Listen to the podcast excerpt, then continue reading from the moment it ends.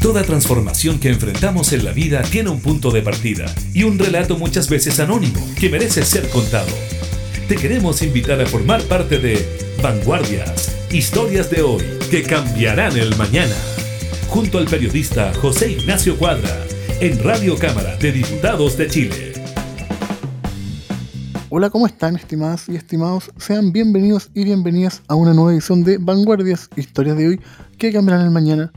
Estamos ya finalizando otro mes del año, septiembre, donde de seguro aprovechamos el fin de semana largo para estar en familia, para conversar y pensar en el futuro, ya un poco mejor después del COVID, pero quizás nunca nos pusimos a detener cómo estuvimos o qué tuvo que pasar para que nosotros pudiéramos departir un asado, un trago, esa conversación que parecía ser tan inofensiva, pero hubo muchas cosas detrás de eso. Y es triste pensar que para veces esas celebraciones hay un poco de, dolor. Y eso es lo que vamos a ver el día de hoy. Y para partir, antes de ir a la ficha introductoria de nuestro invitado, vamos con el clásico de Víctor Jara, Luchín. Estas son Vanguardias, historias de hoy que cambiarán en mañana. Vanguardias. Naranjita, naranjita, porque llora, porque tengo que llorar. Anoche pasó mi novio, no me quiso dar los pañuelos de mi novio, no se llaman cojón, se llaman agüita de sangre de mi corazón.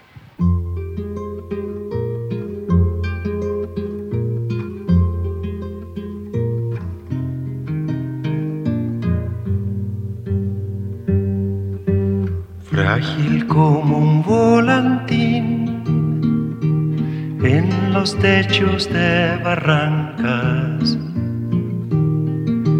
Jugaba el niño Luchín con sus manitos moradas, con la pelota de trapo, con el gato y con el perro. El caballo lo miraba el agua de sus ojos se bañaba el verde claro. Gateaba su cortedad con el potito embarrado, con la pelota de trapo, con el gato y con el perro el caballo lo miraba.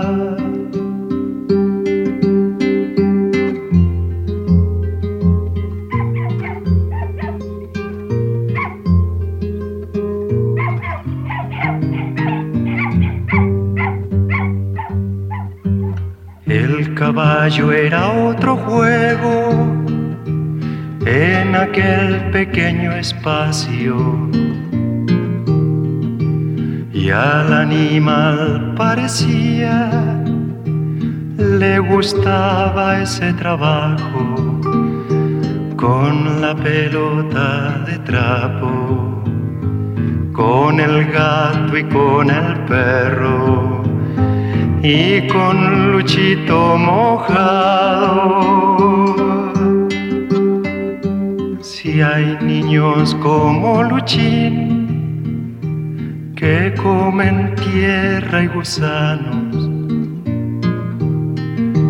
Abramos todas las jaulas pa' que vuelen como pájaros con la pelota de trapo, con el gato y con el perro y también con el caballo.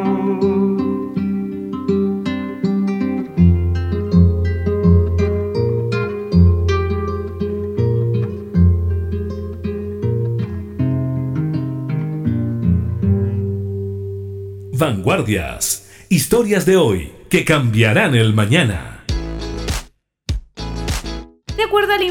Ferias y Mataderos del Instituto Nacional de Estadísticas, durante el periodo enero-marzo de 2020 en Chile el denominado beneficio o número de animales que ingresó al proceso de sacrificio y faena para el consumo de bovinos o vacunos a nivel local fue de 223.377 cabezas, con un aumento de 16,2% respecto del mismo periodo del año 2019. A su vez, la producción llegó a 57.253 toneladas, registrando un incremento interanual de 11,4%. Desde el sector aseguran las cifras disminuyeron tras la aparición del COVID-19. Con todo, desde el sector se vislumbra una fuerte recuperación. Lo cierto es que datos más, datos menos, estas cifras esconden una cruenta realidad, una que habla que tras cada trozo de carne hubo un ser que debió entregar su existencia a manos del sabor.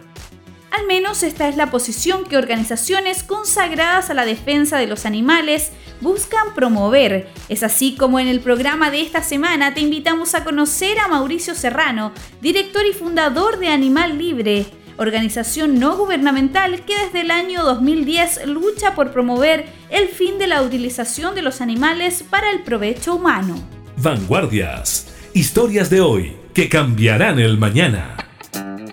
¿Cómo estás, Mauricio? Bienvenido al programa el día de hoy. Hola, José Ignacio. Muy bien. ¿Y tú cómo estás? Muy bien, contento de tenerte acá con nosotros y de que nos ayudes a abrir la mente y, extender un poco la, la, mirada, ¿no? Porque, como bien decíamos ahí en la ficha que se pasó recién, nadie de nosotros, si le dijesen, oye, anda a cosechar un animal, yo creo que muy poca gente iría. ¿Por qué crees tú que que tenemos esa como dicotomía, que en el fondo muy, poco, muy pocos de nosotros seríamos capaces de matar animales, pero muchos de nosotros sí podemos comer un asado, un bistec, como en el fondo el eufemismo de la carne. Sí, es verdad. De hecho, a nosotros todos y todas se nos educa desde pequeño al respeto por los animales, eh, a cuidarlos, a protegernos. Muchos de nosotros crecemos junto a animales, pero en algún momento Em, esa relación se ve cortada en cuanto al consumo que nosotros podemos tener respecto a otros animales con los cuales quizás no convivimos. Y ahí es el momento en el cual nosotros como, organización llamamos a, reflexionar, porque justamente, como bien decías, tenemos una relación y un mensaje de respeto, de amor y protección, donde cada uno de nosotros eh, no estaría dispuesto a, eh, a dañar, ¿no? A, vulnerar a un animal, pero sí por otro lado está dispuesto a tomar decisiones que justamente eh, llega a, afectar a los animales. Y nosotros creemos que es porque hay eh, información que no ha obtenido todavía las personas, que no hemos podido procesar, que no hemos podido trabajar y que también muchas veces se esconde, lamentablemente, se esconde respecto del trato, respecto de la trazabilidad de ciertos productos, de la historia de, los, de ciertos productos o lo que hay detrás y que si bien nosotros pudiésemos conocerlo, estaríamos tomando nuevas decisiones. Y eso yo lo he visto, yo lo he visto eh, ya sea trabajando con mi organización, con mis amigos, con mi familia, que en algún momento se genera un punto de inflexión cuando le entregamos esta información y dicen, claro, mira, no sabía lo que había detrás de este trozo de carne, de esta práctica quizás comillas deportiva, como puede ser el rodeo, u otras eh, costumbres, tradiciones que no conocemos eh, la profundidad y lo que hay detrás finalmente del producto o de la actividad misma que estamos observando al final, ¿no? ¿Y a ti cuál fue ese punto de inflexión? Porque tú provienes de Rancagua, ¿no? Una zona eh, denominada, comillas, guasa, mm, insigne practicante del rodeo. ¿Cuándo tú dijiste, chuta, esto no, no está tan bien como me lo quieren hacer ver? Así es, José Ignacio. De hecho, a los 15 años, 15, 14 años en Rancagua, fue eh, la edad, fue el momento que justamente tuvo este punto de inflexión, este punto para decir que todos estos años anteriores, eh, con mis ciertas costumbres, eh, hábitos que me habían enseñado, los tenía que cuestionar. Y lo cuestioné justamente tras una práctica como bien señalabas, que es muy común, que es bien conocida, que de hecho se caracteriza, caracteriza Rancagua por, se señala como zona guasa por el rodeo. Allá se realiza el Champion Rodeo, luego de meses de, clasificatorios durante el resto del año, termina en Rancagua en abril, eh, una actividad que dura 3-4 días, eh, y ahí, bueno, sale un campeón de esta práctica que consiste finalmente en golpear a un pobre novillo con, con dos jinetes. Y a los 15 años, con un grupo de amigos, dijimos, bueno, eh, esto no nos representa, esto no es parte de lo que nosotros queremos para Rancagua, para nosotros jóvenes, para el futuro, y decidimos comenzar a movilizarnos contra esta actividad y desde ahí ya empecé, empezó el engranaje en mi cabeza finalmente para conectar todas las otras formas de hábitos, costumbres que tenía con lo que yo pensaba con los animales. O sea, no era posible que yo estuviese diciendo que amaba a los animales, que los respetaba, como bien me señalaron mis padres, pero terminaba comiéndomelos, ¿no? Terminaba incentivando cierto tipo de actividades, de acciones que los vulneraban. Entonces puse en práctica a los 15 años lo que yo pensaba de los animales con finalmente mis costumbres, mis hábitos, y ahí generé un cambio. Y bueno, desde ahí ya comencé a crear organizaciones, iniciativas, campañas hasta el día de hoy, que ya dedico mi vida finalmente a defender a los animales. Estamos conversando con Mauricio Serrano, director y fundador de Animal Libre.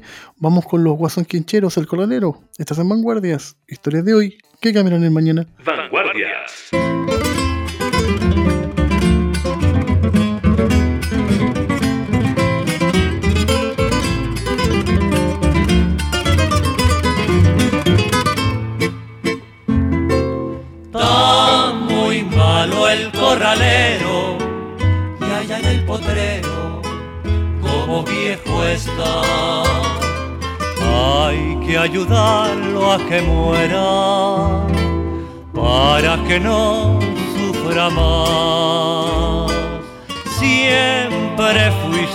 Certero y por eso debes su mal aliviar.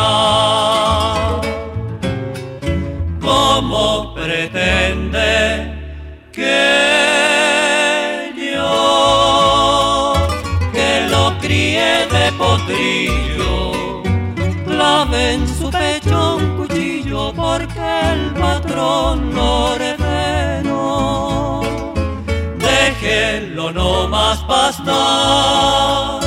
no rechace mi consejo, que yo lo voy a enterrar. Cuando se muera de viejo.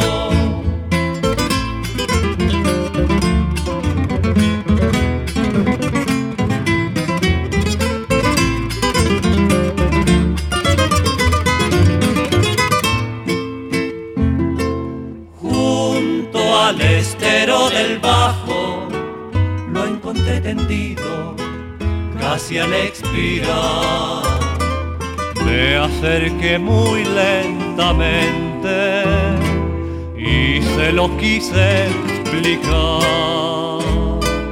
Pero al verlo resignado, me tembló la mano y me puse a llorar.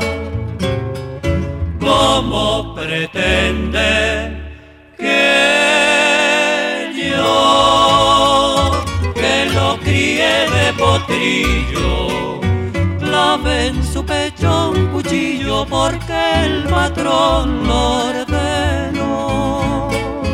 Déjelo no más pastar, no rechace mi consejo, que yo lo voy a enterrar. Cuando se muera de viejo.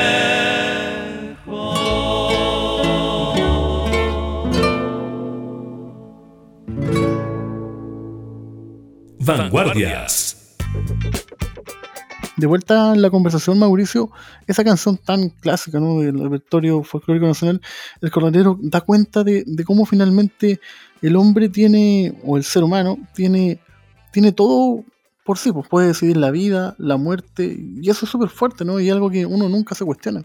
Sí, la verdad que es algo que nosotros debiésemos considerar eh, con nuestras futuras decisiones. Ya hemos decidido como humanidad ir desechando, ir acabando, ir aboliendo prácticas que en su momento, hace 50, 100 años, eran normales. Cosificación de las mujeres, de otras etnias, de otras culturas, discriminaciones, ¿no? Que eran, eran normales, eran normalizadas. Y hoy en día las cuestionamos y hoy en día las rechazamos y ya están penadas. Lo mismo nosotros invitamos en cuanto a los demás animales. También comenzar un proceso de reflexión profunda como humanidad que ya bien se está dando y está aumentando estas reflexiones, estos pensamientos en favor de los animales, para ya luego invitar a ponerlos en práctica. Porque hay algo muy importante, José Ignacio, en relación a que si le preguntamos a los radioescuchas, seguramente la mayoría de nosotros nos va a decir que no está de acuerdo con el maltrato animal. Pero claro, nos falta ponerlo en práctica e ir cambiando actitudes que tenemos frente a ellos. Eh, no es posible que hoy día la, el planeta gire en torno al humano. Nosotros convivimos con la naturaleza, convivimos con los demás animales y no estamos por sobre ellos. Y si tenemos la capacidad de ayudar finalmente a que puedan estar mejor, hagámoslo, ¿no? Tomemos decisiones que finalmente los beneficien a todos, no a costa de nosotros, por supuesto, pero tampoco a costa de los otros animales. Convivamos de buena manera para que cada uno pueda tener bienestar. Pero ahí estamos en un tema súper complejo, porque, por ejemplo, yo me recuerdo de chico campañas de Greenpeace, de la WWF, que hablaban de proteger a la ballena azul, y siempre preguntaba a mis papás, oye, pero no les importa la hormiga, y ahí es donde aparece este concepto ¿no? del especismo. Qué, qué fuerte eso, si nos pudieran explicar un poco más qué consiste. Sí, el especismo es una discriminación que se genera en función a la especie que pertenezca el individuo. En este caso se genera especismo eh, cuando nosotros consideramos a más a nuestros a nuestro perro, a nuestro gato, que quizás porque convivimos con él el día a día, pero discriminamos y por ende afectamos, generamos un perjuicio hacia otros animales como cerdos o gallinas. El especismo es esa discriminación finalmente, dar mayor valor a un animal por sobre otro, también está eh, involucrado el animal humano, y muchas veces se genera este especismo por eh, aspectos muy irrelevantes, como pueden ser el aspecto físico, que ya dentro de nuestra propia especie no es, no es posible, ¿no? Eh, discriminar a alguien por, por, por cómo es, por su forma física, ¿no? Lo mismo, se, lo mismo sucede con los animales no humanos, porque este quizás es más atractivo según, no sé, los estándares de, de, de belleza que quizás se pueden haber instalado, el murciélago no tan atractivo como quizás un gato. Entonces, o un panda. Tiendo quizás es a un panda a discriminar justamente al murciélago. O también la capacidad cognitiva, la inteligencia. Este animal no es tan inteligente como, como este otro, por ende le doy mayor preponderancia o mayor importancia al que tiene niveles cognitivos mayores. Pero eso también, si lo ponemos en práctica en nuestra propia especie, sería algo totalmente reprochable, o sea, penado por la ley eh, discriminar a alguien por sus capacidades cognitivas, que ya sea por enfermedades, por genética, hoy quizás no tiene eh, quizás un estándar a la par al común, podríamos decirlo. Entonces el especismo es aquello y es una tarea justamente cuestionarlo, eh, conocerlo, para ya ayudarse a tomar nuevas decisiones que no generen este especismo en el día a día. Vanguardias.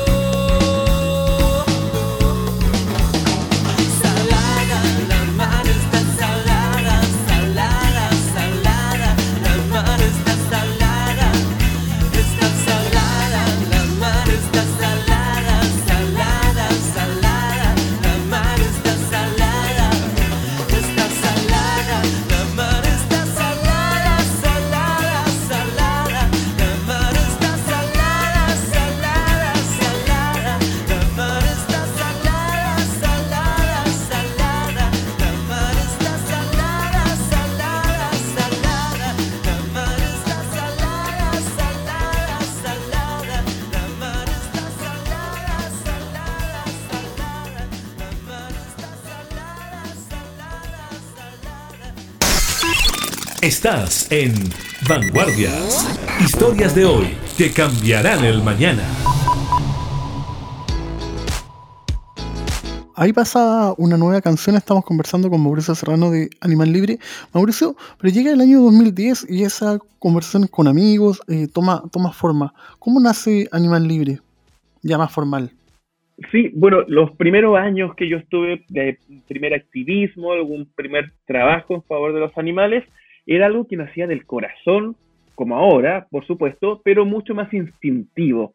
Era eh, algo que salía casi de las tripas, el deseo de desahogarme y desahogarnos con nuestros amigos para poder reclamar justicia para los animales, pero que no tenía eh, ningún resultado concreto en favor de ellos. Y es que ya en 2010 digo, no, no puede ser. Yo no puedo estar desgastando mi voz sin tener resultados concretos en favor de los animales, que es lo que yo quiero, ¿no? Justicia, respeto por, por los demás animales. Y ahí es que fundo Animal Libre, con las, los pilares y, la, y las ideas de un trabajo profesional, serio, constante y efectivo. O sea, que realmente tenga incidencia cada una de las acciones, que, que ya sean resultados concretos y que tengan un beneficio para, para los animales. Y es ahí que comienzo este trabajo de, de Animal Libre, que comienza en Chile, eh, a documentar cada una de las estrategias, eh, planificaciones, acciones también que vamos a ir innovando desde que nace Animal Libre para ya luego replicarse a nivel internacional. El trabajo que ha hecho la organización ha sido tan efectivo que ha podido instalarse en otros países para poder replicarse y tener una incidencia importante en cada una de las ciudades o países en que está instalado en favor de crear conciencia en favor de los animales y una nueva toma de decisiones por parte de las personas en favor de estos individuos. Eso es verdaderamente importante de, de, destacar porque, por ejemplo, están presentes en Argentina donde la carne es tan barata y se muestran orgullosos de aquello que la hacen ver poco menos como, como una fruta. Pero ¿cómo notaste o notaron la necesidad de, ser también mediáticos? Porque en el fondo eso fue lo que les dio eh, la visibilidad al, al, gran público, ¿no? Sus intervenciones mediáticas en los rodeos, deteniendo, mostrando carteles. ¿Cómo se dieron cuenta de eso? Sí, eh, definí un trabajo de tres etapas para de las diferentes campañas que nosotros teníamos. Una de ellas es la del rodeo, y es justamente, como bien decía José Ignacio, una primera etapa era de visibilizar la injusticia que había tras el rodeo. Que si bien la gente conoce la dinámica y quizás pudo haberse pronunciado en contra, no había un mensaje por parte de los medios, eh, la publicidad, que es lo que estamos haciendo ahora, para cuestionarlo, o sea, que se hablase en contra del rodeo.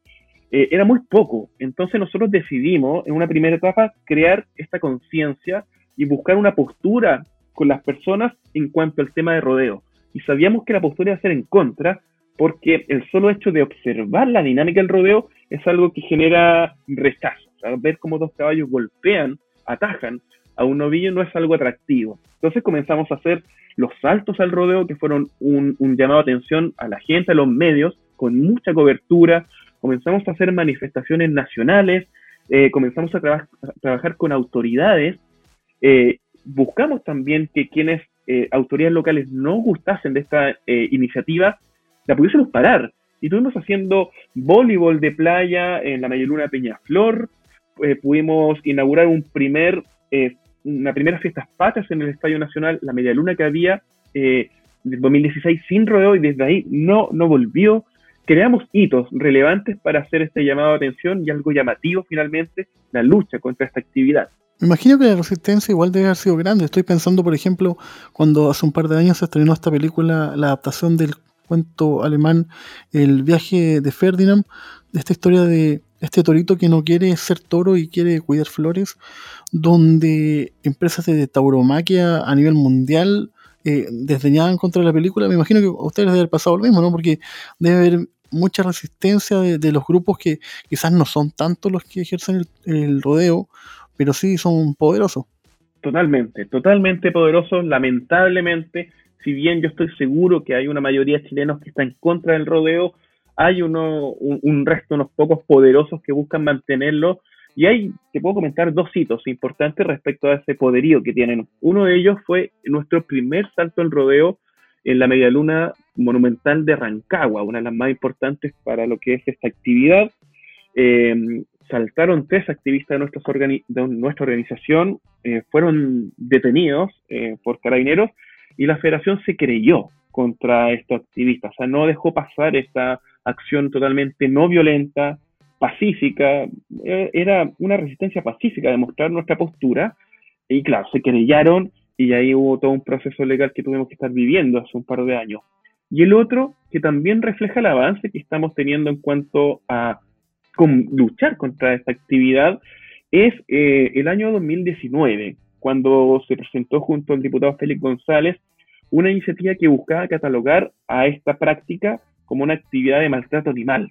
Y vimos también el poderío de la federación, donde creó una bancada corralera que se impuso frente a nosotros y por lo cual no logramos los votos necesarios para que pasara de la Comisión de Medio Ambiente y, siguiera a, la Cámara. Entonces ahí vimos el poderío que tienen a nivel político, económico y con lo cual eh, nosotros con pocas herramientas tratamos de, de, de, combatir para poder beneficiar a la mayor cantidad de animales posible y acabar con esta práctica. Estamos conversando con Mauricio Serrano de Animal Libre, vamos con una canción y continuamos con el programa. Vanguardias.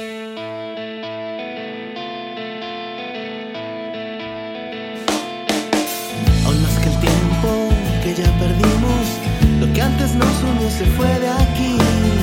Aún recuerdo páginas del libro que yo leía cuando Aún espero respuesta.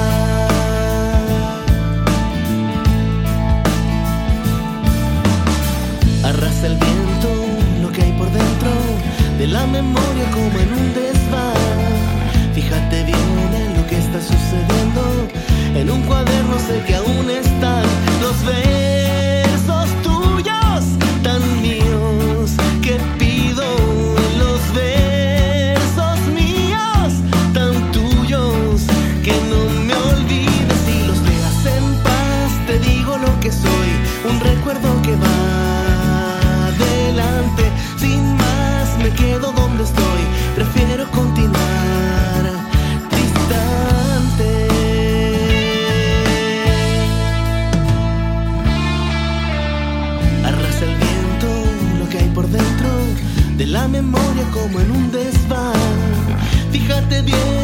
que está sucediendo.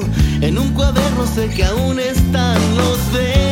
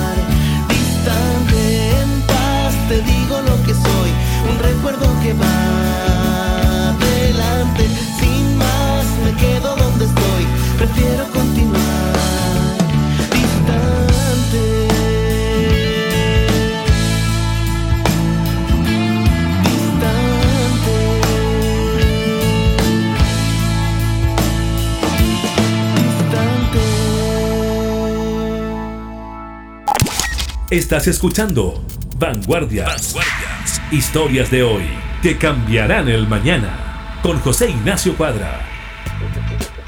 De vuelta a la conversación, Mauricio, explicarle a la gente también que, no, por último, se fuera una, una batalla ya cruenta, pero en igualdad, pero tampoco es así, porque, por ejemplo, en el caso de la tauromaquia, a los toros le liman los cuernos, en el caso del rodeo, los caballos también son atacados previamente, son disminuidos en, su, en sus capacidades, ¿no? Esta es una actividad que muestra finalmente cómo eh, el hombre avasalla a un indefenso. O sea, no puedo interpretarlo de otra manera.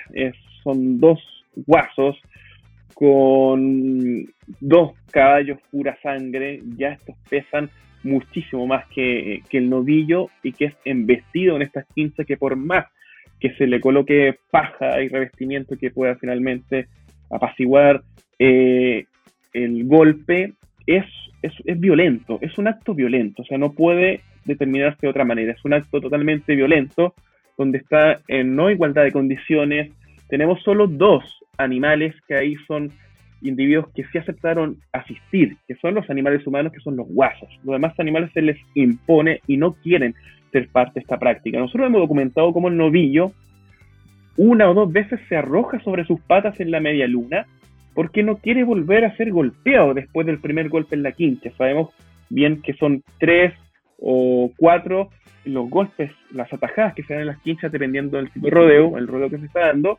y este novillo no quiere volver a levantarse porque ya de la primera sabe que va a volver una segunda y no quiere ser parte. De hecho, eh, solo buscan correr una vez al novillo y no es porque no quieran hacerle más daño, sino porque el novillo no le va a correr una segunda vez, porque el novillo es un ser también consciente de lo que está viviendo y ya tiene guardada en la memoria eh, la acción negativa que está viviendo, la experiencia negativa que está viviendo en, la media luna. O sea, por más que nos digan estas personas que son animalistas, que aman a los animales, que lo hacen correr una vez, no, esto es todo parte de lo que buscan que sea una actividad para que ellos tengan el mayor beneficio posible y sea lo más atractivo para las personas, pero nunca para eh, los animales que son afectados en esos lugares. Y desde la ignorancia te pregunto, la hípica tampoco sería tan buena para los caballitos, ¿no? No, para nada. La verdad que nosotros no compartimos ninguna actividad, eh, comillas, deportiva en el cual se use los animales. Nosotros creemos, sabemos y existe una variedad enorme de deportes donde no se involucran a, los animales.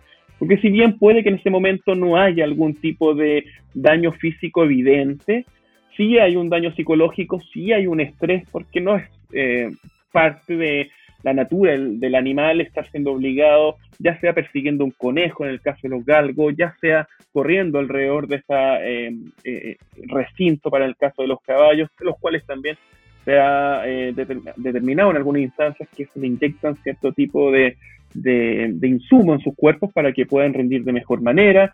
Entonces vemos que ahí hay, un, hay una cosificación. Finalmente se le ve al, animal como una cosa y se busca tener el mayor provecho posible para, para beneficio propio y no para el del animal. Desde esta perspectiva, entonces, eh, se estaría en contra del, del adiestramiento, ¿no? Por ejemplo, estoy pensando porque yo soy alguien que no, puede ver, pero siempre me ha generado rechazo los animales, los perritos lazarillos, por cuanto siento que ellos no, no sé si quieren eso. En el fondo, desde chicos le, le, integramos una cuestión conductista y no sé si ellos lo, lo quieren hacer por cuenta propia. ¿Qué les pasa a ustedes con eso? Nosotros creemos que hay mucha tecnología actual que eh, debiese buscar ir disminuyendo o erradicando el uso de los animales. Asimismo, también lo estamos viendo y se está expresando la ciudadanía a nivel mundial en contra de los experimentos con animales. Y mucha gente puede decir, pero eso nos beneficia a nosotros, finalmente es una ayuda para, para nosotros, pues claro, a costa de los animales. Nosotros creemos que hay muchas prácticas que si bien tienen eh, fines nobles, o sea, no estoy diciendo que no sea bueno ayudar a las personas, por supuesto que no, sino que buscamos que eh, a través de otros medios podamos tener beneficios como, como humanidad pero no a costa de los animales, no, no cosificando a los animales, viéndolos como objeto, como cosas para nuestro beneficio, y sino estar a la par, ¿no? Yo sí concibo que es posible convivir junto al animal, sin sacarnos provecho, sin sacarle provecho, eh, y ayudarlo cuando es necesario, en el caso de que cuando rescatamos animales, ¿no? Los, los rescatamos de la calle, los rescatamos de los circos, los rescatamos de otros recintos, Ahí estamos pensando en, el animal, en su beneficio. Eso yo creo que tenemos que tener nosotros en consideración con la relación de los demás animales. ¿estoy aquí buscando un provecho eh, teniendo el animal en esas condiciones o de esta forma? ¿O lo tengo finalmente, lo, lo, está conmigo porque yo quiero darle un beneficio al animal? Esos son un poco los la análisis que debiésemos hacer en cuanto a la relación que nosotros podamos tener con los demás animales. Finalmente, eh, otro punto que me llama mucho la atención de la propuesta de ustedes es que ustedes ya han pensado en la gente que va más avanzada, estoy pensando en los niños que ya son vegetarianos, que son veganos y que lamentablemente no encuentran cabida desde el Estado para su alimentación y así como han presentado propuestas para, para que exista un menú vegetariano en, los colegios. ¿Cómo les va, ha ido con eso? Así es, la verdad que ha sido una batalla bastante ardua, larga. Eh, hemos trabajado con Junaev, eh, hemos trabajado con autoridades, insistido de, maneras diversas que pudiese avanzar eh, la posibilidad de tener un menú vegano para aquellos grupos que necesitan hoy comer en sus escuelas y, y con beneficio del Estado a través de este programa de alimentación escolar de Junaep, pero no tienen la opción vegana. Y ellos, al ser vegetarianos veganos, finalmente terminan comiendo súper mal. De hecho, yo tengo un hijo que, estudia en escuela pública y que también no tiene la posibilidad de acceder a una alimentación vegana siendo él eh, vegano. Entonces, que hay una discriminación, hay un perjuicio directo a este grupo y tenemos eh, la suerte de que gracias a los diputados eh, que, quienes nos apoyaron, se presentó un proyecto de ley, el cual fue aprobado en la Cámara eh, de Diputados y ahora avanza, a, avanza la Cámara de Senadores para, para su discusión y, su votación. Entonces, vemos que hay un avance, costó bastante tiempo. Eh, es así un poco el Estado, ¿no? El aparato estatal se atrasa un poco de los procesos, ya que puede ser hacer eh, el sector privado o exigir la ciudadanía, pero vemos que está avanzando y esperamos que en un mediano plazo podamos tener esta opción para eh, la tendencia creciente de niñas, niñas y adolescentes que eh, consumen finalmente productos de origen vegetal, que se alimentan en base a plantas, que son veganas o veganos. Mauricio, finalmente, la otra vez tenía la oportunidad de conversar con Elena Albacete, reconocida y personalidad vegana, que me decía que para partir en el veganismo ella recomendaba ver documentales, películas, y así, eh, mediante la abstracción que te provoca la, la, tristeza del animal, decidir no comer carne. ¿Tú qué, qué, recomendarías para alguien que quiera partir? ¿Cómo, ¿Cómo lo puede hacer? Quizás partir dejando el fiambre, ir a un doctor. ¿Qué recomiendas tú? Mira, eh, nosotros eh, tenemos un aliado que es Veganuary, de la cual también yo soy director para Latinoamérica, y esta es una organización que tiene un movimiento que busca que la gente pruebe el veganismo durante un mes. Yo creo que eso es súper importante. Mucha gente tiene ese pequeño prejuicio de que no le va a gustar, no va a poder, pero no lo intenta. Eh, busca que la gente pruebe, intente durante un mes probar la alimentación vegana y le entregamos muchísimos insumos, tanto a nivel nutricional, recetas, videos, documentales que pueden ver para hacer el cambio. Y la verdad que tenemos resultados bien positivos. Eh, un 80% de las personas inscritas continúa en el veganismo o ya ha disminuido su consumo de productos de origen animal un 50 un 75%, o sea, bastante alto. Yo invito a estas personas que puedan inscribirse, eh, pueden hacerlo en Viganuari con Y, Viganuari con V, viganuari.es, viganuari.es, y ahí pueden inscribirse gratuitamente y recibir esta información y ver que es posible finalmente llevar una alimentación en base a plantas en favor de los animales, del medio ambiente y también su salud. Bueno, Mauricio, yo te invito a que nos sintonices la próxima semana. Te damos las gracias por estos minutos con nosotros. Y a ustedes en sus casas, recordarles que estamos disponibles en las diferentes plataformas digitales. Muchas gracias, Mauricio, por estos minutos. Listo, muchas gracias a ti, Ignacio. Gracias. Y ustedes que estén muy bien en sus casas. Esto fue Vanguardias, historias de hoy que cambiarán el mañana. Vanguardias. Porque los animales también tenemos derechos. Que